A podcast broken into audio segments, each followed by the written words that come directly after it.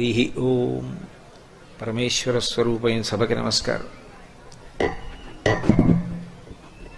కాలాన్ని విభాగం చేసి ఆ విభాగం చేయబడినటువంటి కాలంలో ఎప్పుడెప్పుడు ఏ పని చేస్తే అది ఫలవంతం అవుతుందో నిర్ణయం చేయడంలో సనాతన ధర్మంలో ఋషులు దార్శనికులు. అందుకే హోరని ఆధారం చేసుకున్న దగ్గర నుంచి ప్రతిరోజు ఏ హోరతో ప్రారంభమవుతుందో ఆ హోర పేరు మీదుగా ఒక రోజుని నిర్ణయం చేయడంతో మొదలుపెట్టి ఎంత తక్కువ కాలాన్ని విభాగం చేయొచ్చో అంతవరకు తీసుకొచ్చి దాన్ని ఎలా జీవితంలో అన్వయం చేసుకుని అభ్యున్నతి పొందాలో నిర్ణయం చేసినటువంటి మహాపురుషులు. అందుకే ఋషుల యొక్క ప్రజ్ఞని దృష్టిలో పెట్టుకుని ఋషికి రుణపడి ప్రతిరోజు కూడా ఋషి రుణం తీర్చుకోవడానికి ఋషి తర్పణము అని ఒకటి విధానం ఏర్పాటు చేయబడింది. దానితో పాటుగా పుట్టినటువంటి ప్రతివాడికి ఉండేటటువంటి రుణత్రయంలో ఋషి రుణము అని ఆ ఋషులు మనకి ఇచ్చినటువంటి వాంగ్మయం ఏదైతే ఉందో దాన్ని చదువుకోవడం ఇతరులకు దాన్ని ప్రబోధం చెయ్యడం అత్యంత ప్రధానమైనటువంటి విషయాలుగా పేర్కొనబడ్డాయి. ఆ ఋషి రుణం తీర్చుకోకపోతే ఆ జీవితానికి అర్థం లేదు. అటువంటి మార్గదర్శకులైనటువంటి ఋషులు భగవంతుని యొక్క ఉపాసనకి సంబంధించినంత వరకు ఏది పరమ పవిత్రమైనటువంటి కాలము అన్నది కూడా నిర్ణయం చేశారు. భాతం అంటే వెలుగు కాంతి అని అర్థం. ఏ కాంతి అంటే లౌకికంగా మనం వెలిగించినటువంటి దీపము వలన వచ్చినటువంటి కాంతి అని కాదు. జగచ్చక్షువు అని లోకమునకంతటికీ కూడా కాంతినివ్వగలిగినటువంటి వాడు సూర్య భగవానుడు ఆ సూర్యోదయం ఎప్పుడవుతుందో అప్పుడు విస్తారమైనటువంటి కాంతి ప్రసరిస్తుంది. అటువంటి కాంతి ప్రసరణం అవడానికి ఎనభై ఎనిమిది నిమిషముల ముందు ఉన్నటువంటి కాలం ఏదో దాన్ని ప్రభాతం అంటారు. ప్ర అంటే ముందున్నది అని అర్థం. దోషం అంటే చీకటి అని ఒక అర్థం. ప్రదోషం అంటే చీకటి పడడానికి ముందున్నటువంటి కాలం. దానినే ప్రదోష వేళ అసుర సంధ్య ఉత్తర సంధ్య అని పిలుస్తూ ఉంటారు. అలాగే భాతంనకు ముందు ఉన్నటువంటి కాలం ఏదున్నదో అది ప్రభాతం. అంటే సూర్యోదయం ఎప్పుడు జరుగుతుందో అక్కడ నుంచి ఎనభై ఎనిమిది నిమిషాలు ముందుకి లెక్క పెట్టుకోవాలి. ఆ ఎనభై ఎనిమిది నిమిషముల కాలము కూడా ప్రకృతి అంతా కూడా పూర్తిగా భగవత్ శక్తి చేత నిండిపోయి ఉంటుంది. అందుకే దాన్ని బ్రాహ్మీ ముహూర్తము అని పిలుస్తూ ఉంటారు. బ్రాహ్మీ అంటే సరస్వతీదేవి అని ఒక అర్థం. సరస్వతీదేవి యొక్క అనుగ్రహ ప్రసరణము జరిగినటువంటి కాలము కనుక అది పరమ ప్రశాంతమై ధ్యానమునకు మనసు సత్వగుణంతో నిండి ఉండడానికి కృతజ్ఞతావిష్కారానికి ఉద్వేగం పొందకుండా ఉండడానికి తగినటువంటి కాలం అంత యోగ్యమైనటువంటి కాలము కాబట్టే దానికి ప్రభాతం అని పేరు. అటువంటి ప్రభాతం ఏదైతే ఉందో సూర్యోదయానికి ఎనభై ఎనిమిది నిమిషముల ముందున్న కాలము ఏది ఉన్నదో అది సుప్రభాతం. చాలా మంచి ప్రభాతం అవుతుంది. ఎందుచేత మంచి ప్రభావం ప్రభాతం అవుతుంది? అంటే కొత్తగా మనం చెయ్య చేసినటువంటి కారణముల చేత కాదు. అది ఎప్పుడూ తనంత తానుగా పరమ పవిత్రమైనటువంటి కాలమే. ఆ కాలమునందు శారదాదేవి యొక్క అనుగ్రహం విశేషంగా ప్రసరిస్తూ ఉంటుంది. అందుకే పూర్వం తెల్లవారుజామున లేచి చదువుకోండి ఆ కాలంలో చదువుకున్నటువంటి చదువు బాగా జ్ఞాపకం ఉంటుంది అంటుండేవారు. అయితే సుప్రభాతం అది ఎప్పుడు మంచి ప్రభాతం అవుతుంది అంటే ఆ కాలమునందు నిద్ర లేవడం అనేటటువంటిది ఒక గొప్ప అలవాటు. అందుకే ఆదిత్య హృదయంలో ఒక నామం ఉంటుంది. కృతఘ్నఘ్నాయ దేవాయ జ్యోతిషాం పతయే నమ అని. కృతఘ్నుడు ఎవరు? అంటే జగచ్చిక్షువు మూడు మూర్తుల యొక్క సమాహార స్వరూపమైనటువంటి సూర్య భగవానుడు ఉదయించడానికి పూర్వమే నిద్ర లేచి కాలకృత్యములు తీర్చుకొని స్నానాదులను పూర్తి చేసుకుని భగవంతుణ్ణి ఆహ్వానించడానికి సిద్ధపడకుండా తమోగుణ భూయిష్టమైనటువంటి నిద్రయందు ఉన్నటువంటి వాడెవరో వాడు కృతజ్ఞుడు. ఈశ్వరుడు వచ్చేశాడు. కానీ ఈయన మాత్రం నిద్ర లేచి ఆయనకి స్వాగతం పలకడానికి సిద్ధంగా లేడు. అది కృతఘ్నత కనుక కృతఘ్నఘ్నాయ దేవాయ. అటువంటి కృతఘ్నుడైన వాడెవరున్నాడో వాడిని శిక్షించేటటువంటి లక్షణము కలిగినటువంటి వాడు సూర్య భగవానుడు అని. అటువంటి సూర్యభగవానుడి యొక్క ఉదయమునకు పూర్వము నిద్ర లేవడం ఒక గొప్ప అలవాటు.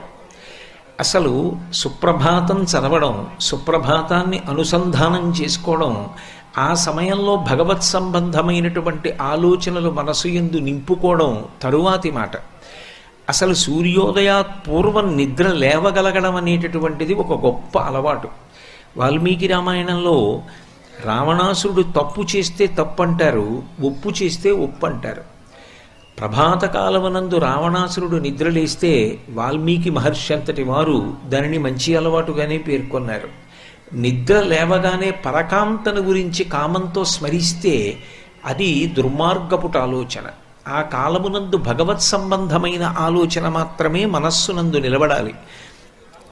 ఎప్పుడైనా సరే మనిషికి అభ్యున్నతినివ్వగలిగినది మనసుని ప్రశాంతంగా ఉంచగలిగినది ఏది అంటే భగవంతుని యొక్క ఆలోచన ఒక్కటే. ఎందుకని అంటే కరిగేటట్టుగా చెయ్యగలిగేటటువంటి లక్షణం ఎక్కడుంటుందో అదే భగవంతుని యొక్క మూర్తి. పంచదార నీళ్ళలో కలిపాననుకోండి కొంతసేపు అయిన తరువాత ఇక పంచదార తన అస్తిత్వాన్ని పొంది ఉండదు. అది నీటిలో కరిగిపోయి పంచదారలోని తీపి నీటిలోకి వెళ్ళిపోతుంది. ఒక ఉప్పు బొమ్మ సముద్రపు లోతు నేను తెలుసుకుంటానని సముద్రంలోకి ప్రయాణం చేసింది అనుకోండి సముద్రపు లోతెంతో కనుక్కుని వచ్చి చెప్పడానికి ఉప్పు బొమ్మ ఉండదు. ఉప్పు బొమ్మ సముద్రంలో కరిగిపోతుంది. అలాగే భగవంతుని గురించినటువంటి చింతన ఏం చేస్తుంది అంటే భగవంతుని ఎందు ఐక్యమైపోవడానికి కారణమవుతుంది. అలా భగవంతుని గురించి చింతన చెయ్యడానికి పరమ యోగ్యమైనటువంటి కాలం ఏది అంటే ప్రభాత కాలం. అప్పుడు సాధన ప్రారంభం చేస్తే ఆయన గురించి ఆలోచించడం అన్నది ప్రారంభం చేస్తే క్రమక్రమంగా ఉపాసన బలపడుతుంది. బలపడి జీవితంలో ముందుకు వెళ్ళడానికి అవకాశం కలుగుతుంది. పైగా బ్రాహ్మీ ముహూర్త సమయమునందు ఏ ఆలోచనతో ఉంటాడో ఆ ఆలోచన మనసు ఉద్విగ్నత పొందకుండా ప్రశాంతంగా ఉండేటట్టు చేస్తుంది. ప్రశాంతమైనటువంటి మనసు నుండి ప్రశాంతమైన ఆలోచనలు సరి అయినటువంటి నిర్ణయములు సరి అయిన నిర్ణయముల వలన సరి అయిన కార్యములు రూపుదాల్చి తాను అభ్యున్నతిని పొందుతాడు సమాజము అభ్యున్నతిని పొందుతుంది. అందుకే సుప్రభాతమునకు విశేషమైనటువంటి ప్రాధాన్యత ఏర్పడింది. అయితే సుప్రభాత పఠనం పఠనం అంటే చదవడం సుప్రభాత గానము అంటే పాడడం. లేదు ఆ సమయమునందు భగవత్ చింతనము భగవంతుని గురించి ఒకసారి ఆలోచించడం. నిజానికి సుప్రభాతం ఎక్కడ మొదలవుతుంది అంటే భగవంతుని గురించి ఆలోచించడంతో మొదలవుతుంది. ఎందుకనంటే మీరు ఒకటి ఆలో బాగా ఆలోచించండి. నేను ఇప్పుడు ఇక్కడ ప్రవచనం చేస్తున్నాను అనుకోండి. ఈ ప్రవచనం చేయడానికి ముందు ఏ విషయం మీద మనం వెళ్ళి ప్రవచనం చేస్తే బాగుంటుంది అని ఒక చింతన ఉంటుంది. ఈ విషయం మీద మాట్లాడితే బాగుంటుందేమో అని ఒక నిర్ణయం ముందు మనస్సులో సంకల్పంగా రావాలి. అది దృఢతరమై తప్పకుండా నేను వెళ్ళాలి అని అనుకున్నాను అనుకోండి మనసులో వచ్చినటువంటి ఆలోచన క్రియారూపంగా మారింది ఆరు గంటల ముప్పై నిమిషాలకి ఇప్పుడు. అసలు ముందు మనసులో ఒక మంచి ఆలోచన వస్తే కదూ ఒక మంచి కార్యం. మంచి ఆలోచన రానప్పుడు అది మంచి కార్యంగా ఎలా మారుతుంది? మారదు. మనసులో దుష్టమైన సంకల్పములు వస్తే దుష్టమైన కార్యములే చేస్తాడు. మంచి సంకల్పములు వస్తే మంచి కార్యములు చేస్తాడు. అందుకే సుప్రభాతమునకు ప్రారంభం ఎక్కడుంటుంది అంటే స్మరణ ఎందు ఉంటుంది. స్మరణము శరీరమునందున్నటువంటి మిగిలిన ఏ అవయవమునకు కానీ సూక్ష్మ శరీరంలో ఇతరమైనటువంటి ఉపకరణములకు కానీ చెందినది కాదు. స్మరణము ఒక్క మనసు మాత్రమే చేస్తుంది. స్మరణ అంటే జ్ఞాపకానికి తీసుకురావడం. ఒకసారి గుర్తు చేసుకోవడం. ఆ గుర్తు చేసుకోగలిగినటువంటి లక్షణం ఎవరికి ఉంటుంది అంటే ఒక్క మనస్సుకే ఉంటుంది. అందుకే పైకి ఏమీ చదవకపోవచ్చు పైకి ఏమీ పాడకపోవచ్చు. కానీ చింతనము తంతు అంటారు. తంతువు అంటే దూది పట్టుకుని సాగతీస్తే తీగ కింద ఎలా వెడుతుందో అలా చింతనము కొనసాగినా కూడా సుప్రభాతమే. కాదు భగవంతుని గురించినటువంటి ఆలోచన ఒక పద్ధతిలో వెళ్ళడం కోసమని మహాత్ములైనటువంటి వారు సుప్రభాత రచన చేస్తారు. ఒక్కొక్క దేవాలయంలో ఒక్కొక్క రకమైనటువంటి సుప్రభాతాన్ని గానం చేస్తారు. ఆ సుప్రభాతాన్ని బట్టి ఆ క్షేత్రమునందు ఉన్నటువంటి స్వామి వైభవాన్ని స్మరణకి తెచ్చుకొని మనసుకి ఆలంబనం ఇస్తారు. ఆలంబనము అంటే ఆధారము అని. ఓ పసిపిల్లవాడు ఉన్నాడు అనుకోండి వాడికి మీరు ఏ వస్తువు ఇవ్వలేదనుకోండి వాడు ప్రమాదకరమైనటువంటి వస్తువు కూడా ముట్టుకుంటాడు. మీరు ఒక క్షేమకరమైన వస్తువు పట్టుకెళ్ళో పిల్లాడికి ఇచ్చారనుకోండి వాడికి ఓ వంకాయ ఇచ్చారనుకోండి వాడు దాంతో ఆడుకుంటాడు. మీరు ఇవ్వలేదనుకోండి వాడు కత్తి పట్టుకుని ఆడుకుంటాడు. ఆఖరికి వాడికి ప్రమాదం తెచ్చుకుంటాడు. పసిపిల్లవాడిలా ఉంటుంది మనస్సు. దానికి ఆలంబనం ఇవ్వాలి. ఏదో ఒక వస్తువుని అందించాలి. అందిస్తే దాన్ని పట్టుకుంటుంది పట్టుకుని ఆలోచిస్తుంది. అది దానికి ఉన్న అలవాటు. మీరు అలా ప్రయత్నపూర్వకంగా నాలుగు రోజులు దానికి అందించారనుకోండి నువ్వు నిద్ర లేవగానే ఇలా చెయ్యాలి. మొదట్లో మొరాయిస్తుంది. ఇది ఎక్కడి గొడవని చేయనంటుంది కానీ మీరు అలవాటు చేశారనుకోండి అది ఏం చేస్తుందంటే నిద్ర లేచిన తర్వాత అదే జ్ఞాపకం చేస్తుంది. ఇలా ఆలోచించాలి కదూ? ఇదో నియమం పెట్టావు కదా నువ్వు? అని ఆలోచించడం మొదలు పెడుతుంది అందుకే సుప్రభాతమునకు ప్రారంభం ఎక్కడుంటుంది అంటే భగవంతుని యొక్క స్మరణ చేత ఉంటుంది.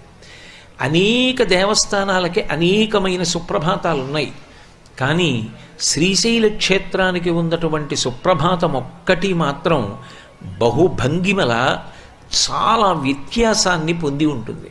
ఒక ప్రత్యేకతను సంతరించుకున్నటువంటి సుప్రభాతం శ్రీశైల సుప్రభాతం. నేను ఎందుకు ఈ మాట అంటున్నాను అంటే మీరు మిగిలిన ఏ దేవస్థానాల యొక్క సుప్రభాతాన్నైనా పరిశీలించండి. అది ఎవరో ఒక కవి చేత రచింపబడి ఉంటుంది సాధారణంగా. వెంకటాచల సుప్రభాతం ఉందనుకోండి ఇది అన్నన్ననబడినటువంటి మహాకవి రచన చేశాడు. ఒక్కొక్క దేవస్థానంలో సుప్రభాతం ఒక్కొక్క కవి చేత రచింపబడింది. శ్రీశైల సుప్రభాతం అలా రచింపబడింది అని చెప్పడానికి దాఖలా లేదు. ఎందుకనంటే శ్రీశైల సుప్రభాతంలో ఉన్న శ్లోకములన్నీ కూడా ఎవరో ఒక్కరు చేసినవి అని చెప్పడం సాధ్యం కాదు. మొట్టమొదటి శ్లోకం ప్రాతస్మరామి గణనాథ మనాథ బంధుం అది గణపతికి సంబంధించినటువంటి స్థవంలోంచి తీసుకున్నారు. దాని పక్కనే కళాభ్యాం చూడాలంకృత శిశికళాభ్యాం అది శంకర భగవత్పాదాచార్య కృతమైన శివానంద లహరిలోంచి తీసుకున్నారు. అవన్నీ ఒక కూర్పు. ఇంత అద్భుతమైనటువంటి కూర్పు మీకు ఎక్కడా కనపడదు. రంగురంగుల పువ్వులు ఏరి ఒక దండ గుచ్చితే ఎంత శోభస్కరంగా ఉంటుందో శ్రీశైల మల్లికార్జున సుప్రభాతం కూడా అంత అందంగా ఉంటుంది. అందుకే అందులో శాబ్దిక సౌందర్యం దగ్గర నుంచి అర్ధ సౌందర్యం భావనా సౌందర్యం ఎన్నో విశేషాలు ఉంటాయి అన్నిటిని మించి శ్రీశైల సుప్రభాతానికి ఉన్నటువంటి పరమ ప్రత్యేకత ఏమి అంటే అసలు ప్రకృతితో అనుసంధానము శ్రీశైల సుప్రభాతమునందు లేదు. మిగిలిన సుప్రభాతాలు మీరు ఏవైనా పరిశీలించండి ప్రకృతి గురించి చెప్తారు. ఏదో తామర పువ్వులు వికసిస్తున్నాయి తుమ్మిదలన్నీ కూడా అదిగో జంకారం చేస్తున్నాయి దేవతలందరూ కూడా వస్తున్నారు ఋషులందరూ కూడా వచ్చి నీ మ్రోల నిలబడ్డారు ఆకాశమంతా ఎర్రబడుతోంది అరుణోదయమవుతోంది. ఇటువంటి సంకేతములు చెప్తారు. మీరు వెంకటాచల సుప్రభాతం బాగా అలవాటు కాబట్టి ఆ సుప్రభాతం చూస్తే ఆకాశ సింధు కమలాని మనోహరాణి ఆదాయ పాదయుగమర్చయితుం ప్రపన్నాహ అని ఆకాశం వెర్రబడిందని భృంగావళీచమకరంద రసాను విద్ద జంగారగీత నినదై సహసేవనాయ నిర్యాత్యుపాంత సరసీ కమలోదరేభ్య శేషాద్రిశేఖర విభో తవ సుప్రభాతం అంటూ ఆ తుమ్మిదలన్నీ కూడా జంకారం చేస్తున్నాయని పువ్వులలో ఉన్నటువంటి మకరందాన్ని పానం చేశాయని ఇటువంటి గుర్తులు కొన్ని చెప్తారు. కానీ శ్రీశైల సుప్రభాతం ఒక ప్రత్యేకతని సంతరించుకున్నటువంటి సుప్రభాతం. శ్రీశైల సుప్రభాతంలో ప్రకృతి సంబంధమైనటువంటి విషయములు ప్రతిపాదింపబడవు. పరిపూర్ణముగా దానిలో భగవత్ సంబంధమైనటువంటి విషయములు మాత్రమే ప్రతిపాదింపబడతాయి.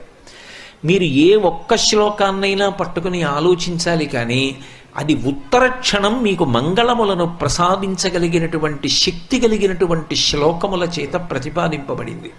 అందుకే అసలు మొట్టమొదటి శ్లోకమే ప్రాతస్మరామి గణనాథ మనాథ బంధుం సింధూరపూర పరిశోభిత గండ యుగ్మం బుద్దండ విఘ్న పరిఖండన చండ దండ మాఖండలాది బృంద బృందవంద్యం అని ప్రారంభం.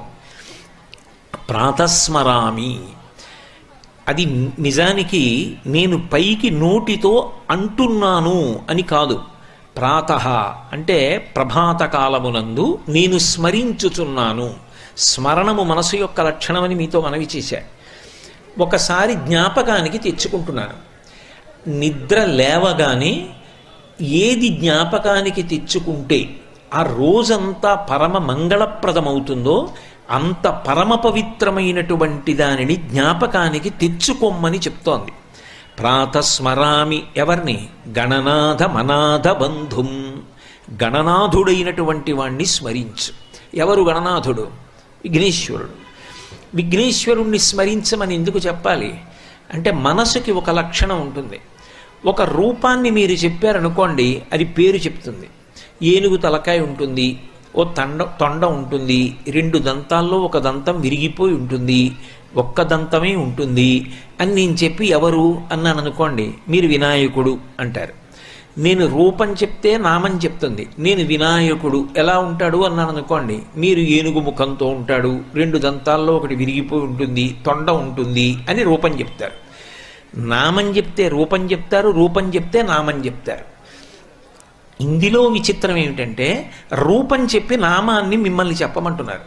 ప్రాతస్మరామి గణనాథ మనాథ బంధుం. గణనాథుణ్ణి నేను ప్రాతకాలమునందు స్మరించుచున్నాను. ఇప్పుడు నేను ప్రాతకాలమునందు గణనాథుని స్మరించుచున్నాను అనగానే మీ మనస్సు జవాబేమని చెప్తుంది? ఎవరు గణనాథుడు? విఘ్నేశ్వరుడు. ఎలా ఉంటాడు విఘ్నేశ్వరుడు? లోపల వెంటనే ఓ ప్రశ్న వస్తుంది. ఎలా ఉంటాడు? అంటే ఏనుగు తలతో ఉంటాడు. అది ముందు చెప్తాం. ఏనుగు తలతో ఉంటాడు. మంచిదే. ఏనుగు తలతో ఉంటే ఒక్కసారి ఆ ఏనుగు తలతోటి తొండంతోటి ఉన్నవాణ్ణి మీరు స్మరణ చేశారనుకోండి మనసులో జ్ఞాపకానికి తెచ్చుకున్నారనుకోండి అది పరమమంగళప్రదమైన రోజు. ఎందుకని పరమమంగళప్రదమైన రోజు? అంటే ఐదు బాహ్యమునందు చూసినంత మాత్రం చేత లక్ష్మీ కటాక్షాన్ని అనుగ్రహించగలిగినటువంటి విశేషములు ఈ లోకంలో ఉన్నాయని శాస్త్రం చెప్తోంది. మిగిలినవన్నీ కూడా గుణములు. గుణముల చేత లక్ష్మీ అనుగ్రహం కలుగుతుంది. దాన్ని మహాభారతంలో తిక్కన గారు చెప్పారు. సత్యనిష్ఠులు శౌచనిరతులు దక్షులు గురుభక్తియుతులు అప్రమత్తులు సత్కర్మరతులు అమలమతులు అంటూ ఎటువంటి గుణములు కలిగినటువంటి వారి ఎందు లక్ష్మి అన్వయమవుతుందో చెప్పారు. ఇక్కడ మీరు ఈ చక్షువుతో మాంస చక్షువుతో చూడడానికి వీలైన ఐదు వస్తువులు ఉంటాయి ఈ ఐదు వస్తువులను చూడడం మంగళప్రదం. వాటిని చూస్తే లక్ష్మీ కటాక్షం కలుగుతుంది. అందులో మొట్టమొదటిది ఏది అంటే ఏనుగు యొక్క కుంభస్థలం. ఏనుగు యొక్క కుంభస్థలం లక్ష్మీ స్థానం. అందుకే చాలా పేరు కలిగినటువంటి మహాకవుల్ని గజారోహణం చేయిస్తారు. చక్రవర్తి భద్రగజాన్ని ఎక్కి ఊరిరిగింపుగా వెడతాడు. పెద్ద పెద్ద దేవస్థానాల ముందు ఏనుగులు నిలబడి తొండములు ఎత్తి ఘీంకరిస్తుంటాయి. రావణాసురుడు శివస్తవం చేసి చిట్ట చివర ఫలశ్రుతి చెప్తూ ఒక మాట అంటాడు ఎవరు ఈ ప స్తోత్రాన్ని రోజూ చేస్తున్నారో వాళ్ళింటి ముందు మదగజములు తొండములు ఎత్తి ఘీంకరిస్తున్నటువంటి ఐశ్వర్యమును పొందుతారు అంటాడు. మహాభారతంలో ధర్మరాజు గారి యొక్క అంతఃపురం ముందు భద్రగజములు నిలబడి ఘీంకారములు చేస్తుంటాయని వర్ణింపబడింది.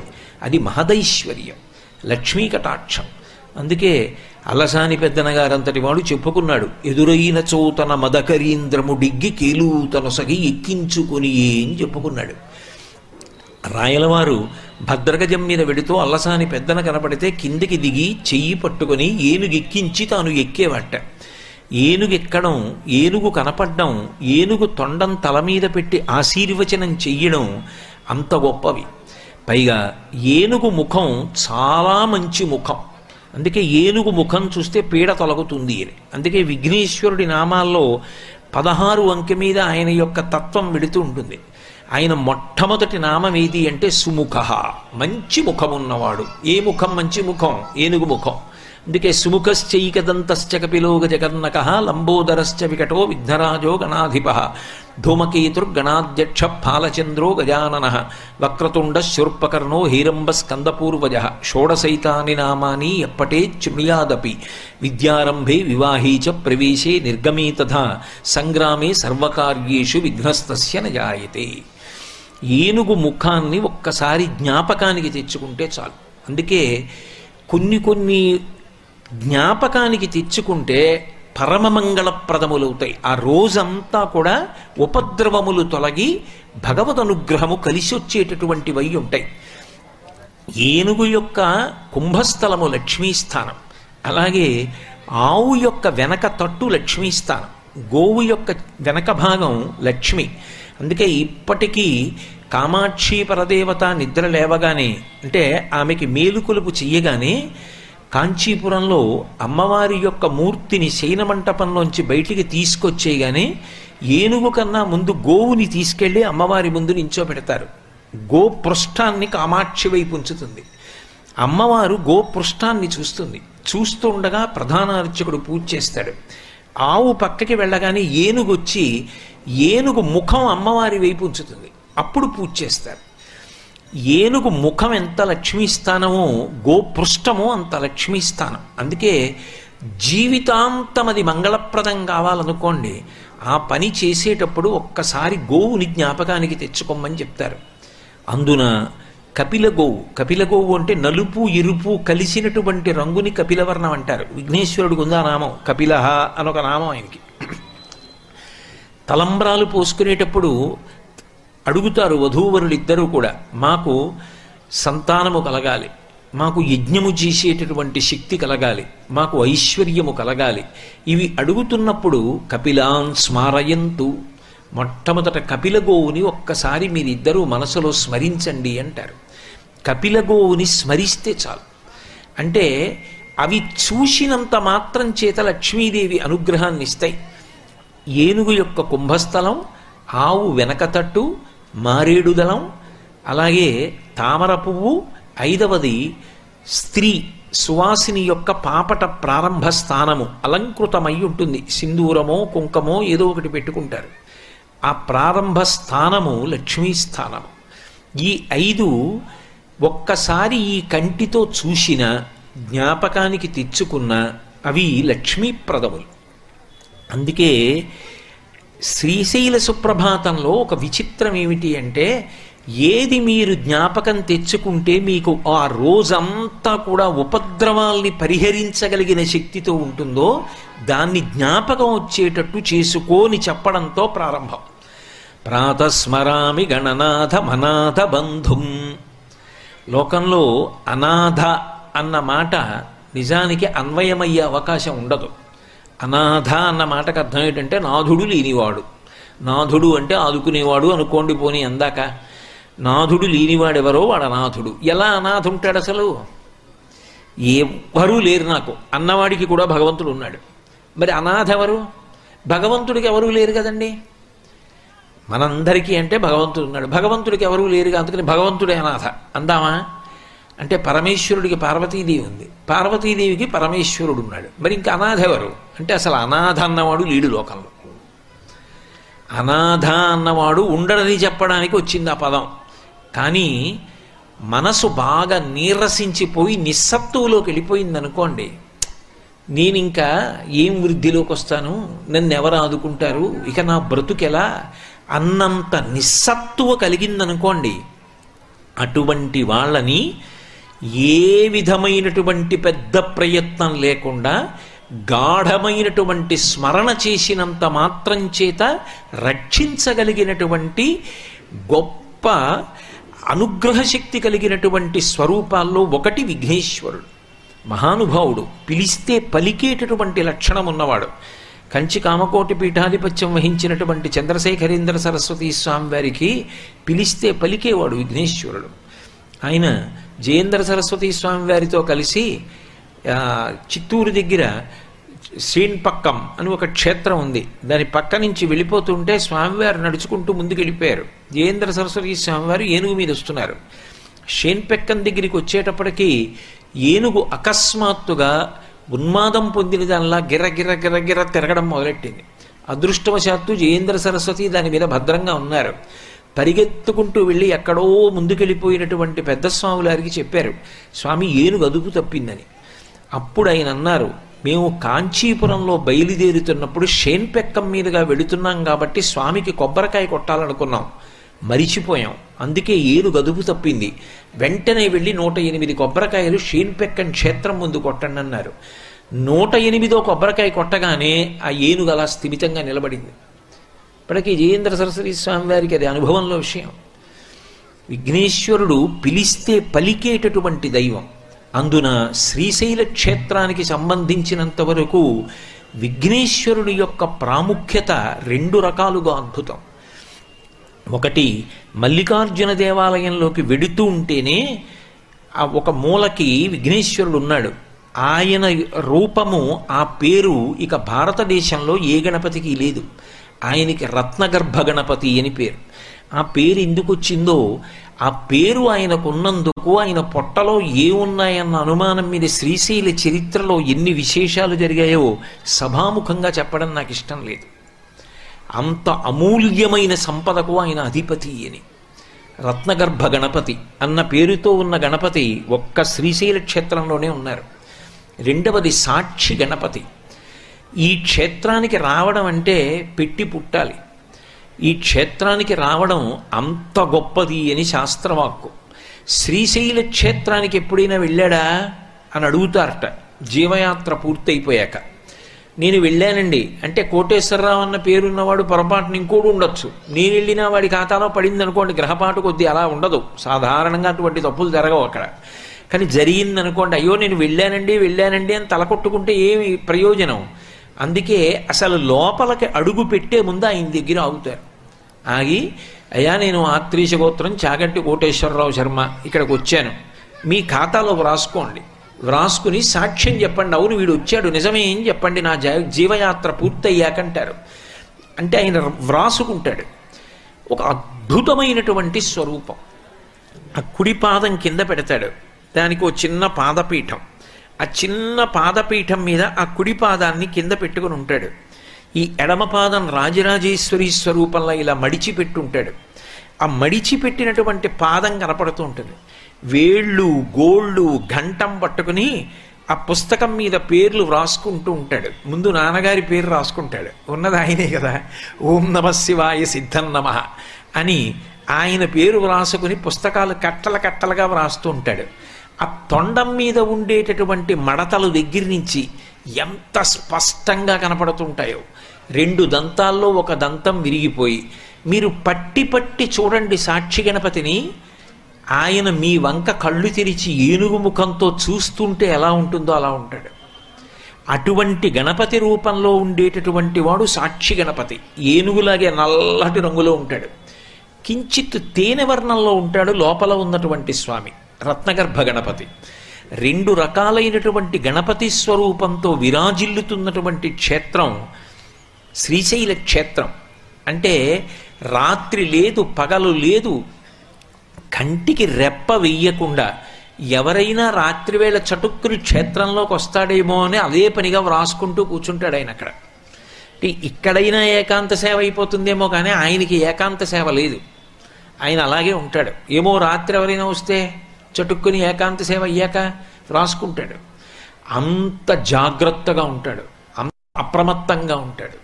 అటువంటి గణపతి స్వరూపం అటువంటి అనుగ్రహ ప్రదాత.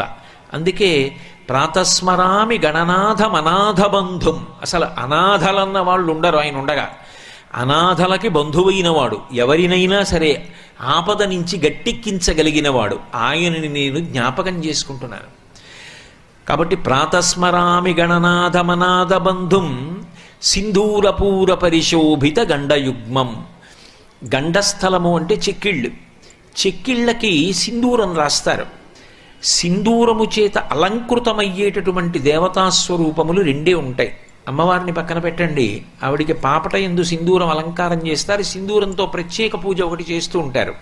కానీ సాధారణంగా ప్రతినిత్యం సింధూరంతో పూజ చేయబడేటటువంటి వారిలో ఒక ఆయన హనుమ. సింధూరము గండస్థలమునకు అలంకృతము చెయ్యకుండా అసలు పూజ చెయ్యరు విఘ్నేశ్వరుడికి. కొద్దిగా సింధూరం చెక్కిళ్ళకి వ్రాసి అప్పుడు పూజ చేస్తారు. ఇద్దరూ సింధూరంతో అలంకరింపబడతారు. విచిత్రం ఏమిటంటే ఎవరి గండ స్థలమునకు సింధూరము అలగబడుతుందో ఆయన ప్రథమ పూజ పుచ్చుకుంటాడు. ఎవరి ఒంటి నిండా సింధూరం రాసుకుంటాడో ఆయన పేరుతో పూజ పూర్తయిపోతుంది. పవమానాసుతుడు పట్టు పాదారావిందములకు నీనామారూపములకు జయా జయమంగళం నిత్య శుభమంగళం. ఆయన పేరు చెప్పి మంగళహారతి ఇచ్చేస్తారు.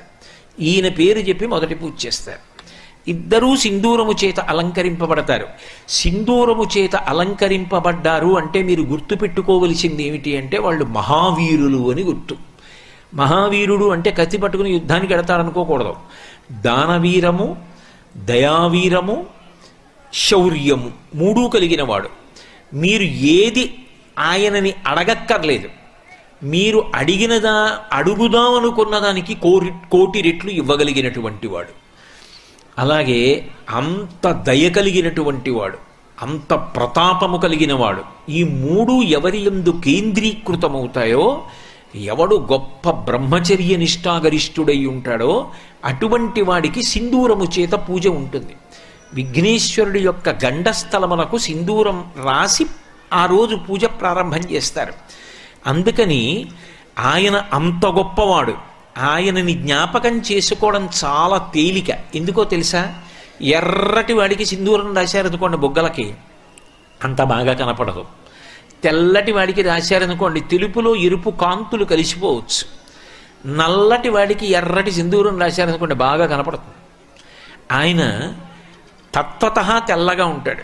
కానీ ఏనుగు ముఖంతో మీరు ఆలోచించినప్పుడు నల్లగా ఉంటాడు. అప్పుడు గండస్థలానికి సింధూరం రాశారనుకోండి బాగా కనపడుతుంది.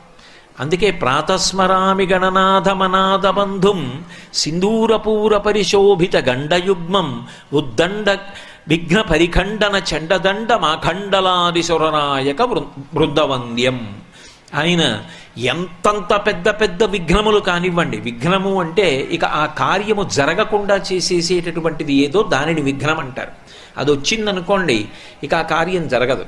అలా కార్యము జరగకుండా చెయ్యగలిగినటువంటిది ఏది ఉన్నదో అంత శక్తివంతమైన ప్రతిబంధకమును అవలీలగా తీసివేయగలిగిన వాడెవరో ఆయన విఘ్నేశ్వరుడు. అందుకే భాద్రపద మాసంలో ఆయన పూజ చేస్తారు. ఎందుకని అంటే శ్రావణ భాద్రపద మాసాలు వర్షాలు బాగా పడతాయి. అరణ్యంలో తీగలు డొంకలు ఇవన్నీ విపరీతంగా పెరిగిపోతాయి.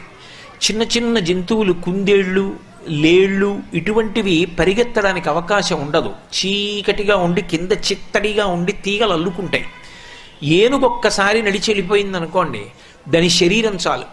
పట పట పట పట తెగిపోతాయి తీగలన్నీ. డొంకలన్నీ పక్కకి పోతాయి. దాని కాలుతో తొక్కేస్తుంది. ఇక ఆ బాటలో మిగిలిన జంతువులన్నీ వెళ్ళిపోతాయి. ఆయన ఓసారి ముందు వెళ్ళాడంటే చాలు ఇంకా దారి వచ్చేసినట్టే లెక్క. ఇంక ఆయన ఏం చెయ్యక్కర్లా. ఆయన ముందు ఎడితే చాలు అందుకే వినాయక. వి అంటే విశిష్టమైన అని. విశిష్టమైన నాయకుడు. విశిష్టమైన నాయకుడు మీరు వెళ్ళండి నేను వెనకాల వస్తానంటే వాడు వినాయకుడు ఎందుకు అవుతాడు? నేను ముందుంటాను మీరు వెనక రండి అంటే వినాయకుడు. ఆయన విశిష్టమైన నాయకుడు. ఆయన ముందెడతాడు దారి వస్తుంది. కాబట్టి ఆయనని ఒకసారి స్మరించు. ఆయనని నీ ముందు నడుస్తాడు. ఆయన నీ ముందు నడిచాక ఇంకా నీకు బెంగేమిటి? ఇంకా నువ్వు బెంగ పెట్టుకోవాల్సిన అవసరం లేదు. ఎక్కడికి చేరిపోవాలో అక్కడికి నువ్వు చేరిపోతావు. లక్ష్యాన్ని చేరిపోతావు. అందుకే ప్రాతస్మరామి గణనాథమనాథ బంధుం సింధూరపూర పరిశోభిత గండయుగ్మం బుద్దండ విఘ్న పరిఖండన చండదండ ఆఖండలాది సురనాయక బృందవంద్యం. ఆఖండలాది అంటే తన యొక్క విశేషమైనటువంటి పరాక్రమం చేత ఎంతమంది శత్రువులు వచ్చినా ఇంతమందిని పడగొట్టగలిగినటువంటి పరాక్రమము ఉన్నటువంటి ఇంద్రుడికి ఆఖండల అని పేరు అమరకోశంలో. ఆఖండలాది ఇంద్రాది దేవతలందరూ కూడా ఆ విఘ్నేశ్వరుణ్ణి స్తోత్రం చేస్తూ ఉంటారు. ఆయన మ్రోల నిలబడి ఉంటారు.